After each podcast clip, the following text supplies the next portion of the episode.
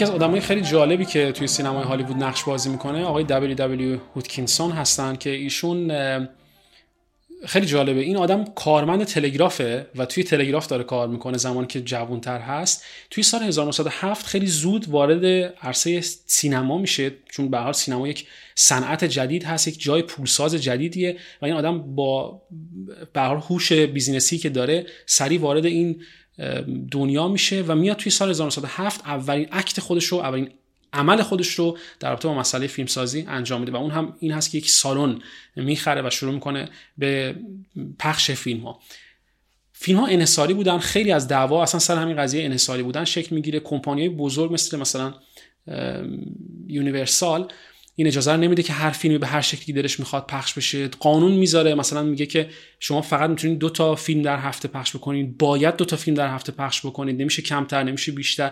و این مسائل دست و پاگیر برای business هایی که به حال هزینه های خیلی زیادی می‌برن کار ساده ای نیست کار راحتی نیست. و خب این همسازی هم هماهنگی یا همگونی که بین این آدم ها قرار شکل بگیره هیچ لزومیتی نداره برای به حال آدم هایی که actor به صورت individual هستن یا به صورت شخصی هستن یا به صورت یک گروه خاصی هستن که با خودشون دارن کار می‌کنن.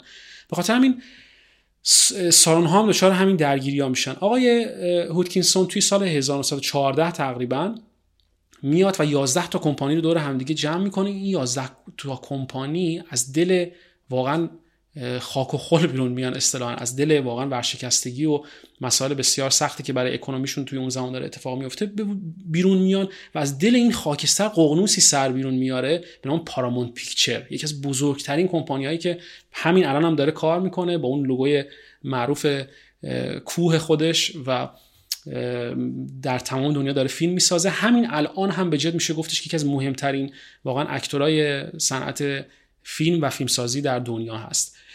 به حال ایشون میاد و توی اون سالها کارهای بسیار مهمی می‌کنه.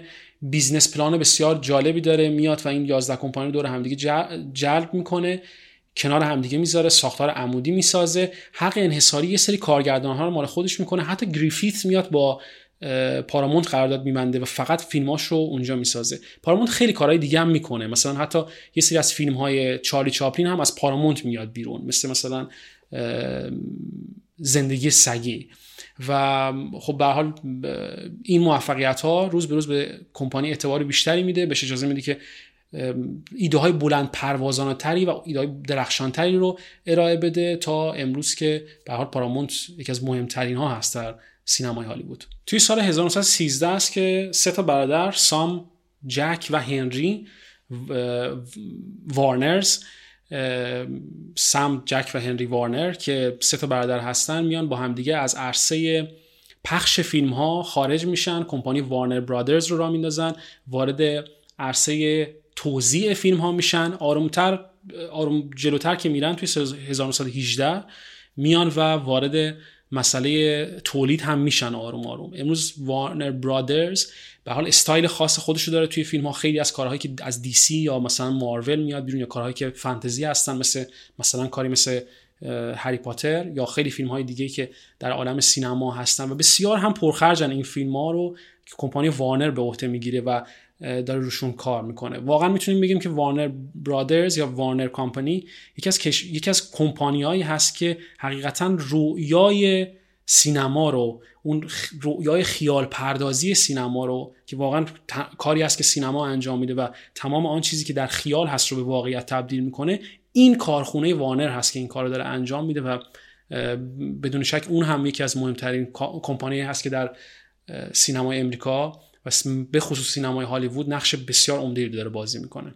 بین سال 1914 تا 1917 خیلی اتفاقات مهم میفته مثلا فاکس کمپانی را میفته شرکت فاکس که خود آقای فاکس این رو در واقع راه میندازه مترو یکی از کمپانی مهمی است که داره کار انجام میده. شرکت گلدن مایر هست که داره کارهای مهمی رو انجام میده و بعدا اینها با هم ادغام میشن به نام مترو گلدن مایر و این اسامی که امروز برای ما خب خیلی آشنا هستن در اون سالها داره جوانه‌شون تازه زده میشه. واقعا با پولهای هنگفت با در واقع درگیری اون فرمت شکلی که در واقع business کردن در امریکا داره و فهم این آدم ها از بحث business و خب کمک کردن به تاریخ سینمای جهان. نمیشه واقعا کتمان کرد که سینمای هالیوود تهی هست از هر گونه هنری.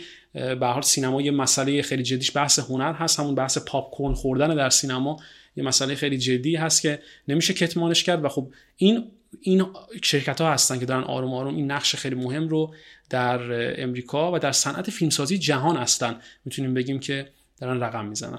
خب من خیلی بحث طولانی نکنم چون می‌دونم که اصلا شاید 90 درصد عزیزان حتی تا اینجای ویدیو هم ادامه ندن. ولی من بحث رو میبندم و خلاصه می‌کنم به اینکه این تلاش هایی که سینمای امریکا داره می‌کنه تو این سالها تاثیرات شگرف و واقعا بی‌نظیری رو در سینمای جهان می‌ذاره.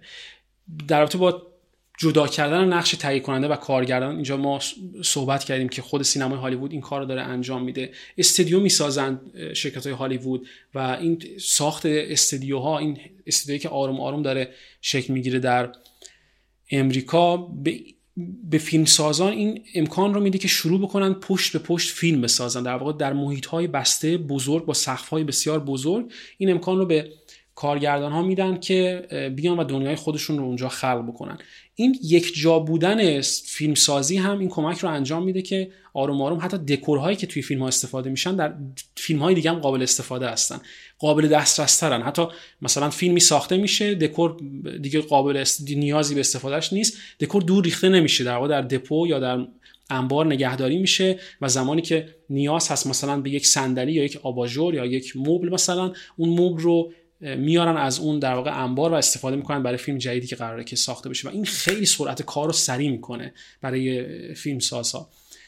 بحث طراحی صحنه اینجا مطرح میشه. یعنی ما function های مختلفی که در بحث فیلم سازی داریم اینجا آروم آروم دارن هر کدوم خط مجزا و تخصصی خودشون رو پیدا می‌کنن به شکل جدیتر تلاش شده بوده نه که نشده در سینمای جهان برای که این نقش ها آروم آروم بیان و جای خودشون رو داشته باشن. اما بحث سر روند پشت سر همدیگه این کارخونه فیلمسازی هست که این امکان رو میده که خب افراد بتونن زندگی خودشون رو به چرخونن به لازم مالی از هر چیزی مهمتر و بعد از این اون هست که به حال با تکرار این کارها مدام در کار خودشون خبره تر میشن و مسائلی مثل همین بحث طراحی صحنه یکی از مسائلی است که مطرح میشه توی سینمای اون دوران و خب آدم ها میان و به عنوان طراحی صحنه به صورت تخصصی کار می‌کنن.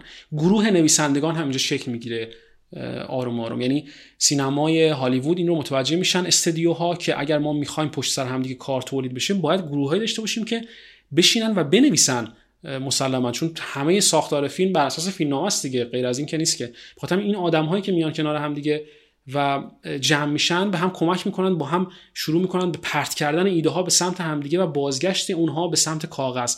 افرادی به صورت تخصصی حتی دیالوگ می نویسن در سینمای هالیوود حتی همون زمان و این گروه های کالابریتی که اتفاق میفته گروه های جمعی که اتفاق میفته در بحث فیلم نام نویسی کمک می‌کنه به ساختار فیلمی که داره اتفاق میفته استدی های سرپوشیده که هالیوود داره این امکان رو حتی میده که به فیلم برداران که بتونن نور خودشون رو کنترل کنن بحثای نورپردازی جدیتر میشه آروم آروم در هالیوود و مهم میشه. حالا ما توی برنامه های بعدی هم من فکر کنم که حتما راجع به این مسئله هم صحبت کنیم چون برای خود من خیلی جذابه. مثلا یکی از برنامه که احتمالا هفته آینده پخش خواهیم کرد. بررسی سینماتوگرافی کار گادفادر هست و اونجا ما می‌بینیم که مثلا توی حتی حالا البته گادفادر که خیلی جلوتر از 1920 هست حداقل ولی ما می‌بینیم که در واقع این شکلی از نورپردازی های کنترل شده که هست چقدر واقعا می‌تونه جدیتر و تر اتفاق بیفته ادوانستر اتفاق بیفته در لول های متفاوتی اتفاق بیفته و خب اینا بسیار مهم هستن در بحث فیلم و فیلم سازی در صورت من فکر می‌کنم که هالیوود یکی از بیرقیب ترین ها هست همین الان که داریم با هم دیگه صحبت می‌کنیم تنها کارخانه جدی فیلمسازی در جهان هست.